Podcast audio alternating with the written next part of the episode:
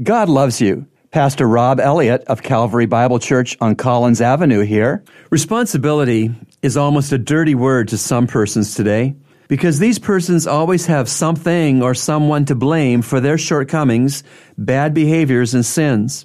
My father left us, so we didn't have much. So, have you ever tried to work with him? I'm only human, you know.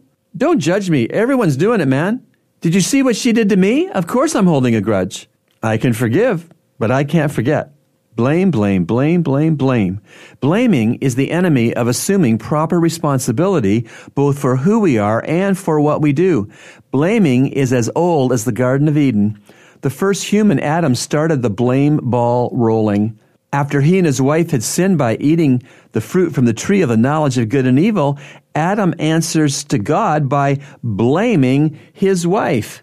And they heard the sound of the Lord God walking in the garden in the cool of the day, and the man and his wife hid themselves from the presence of the Lord among the trees of the garden. And the Lord God called to the man and said to him, Where are you? And he said, I heard the sound of thee in the garden, and I was afraid because I was naked, so I hid myself.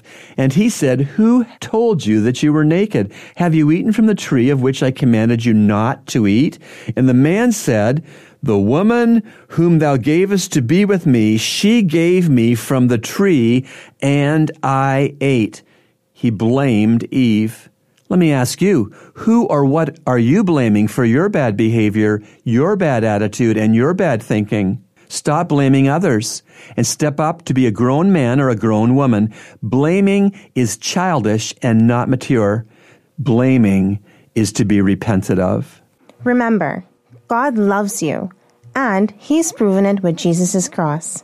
Today's encouragement has been brought to you by the Christian Counseling Center located at number 58 Collins Avenue.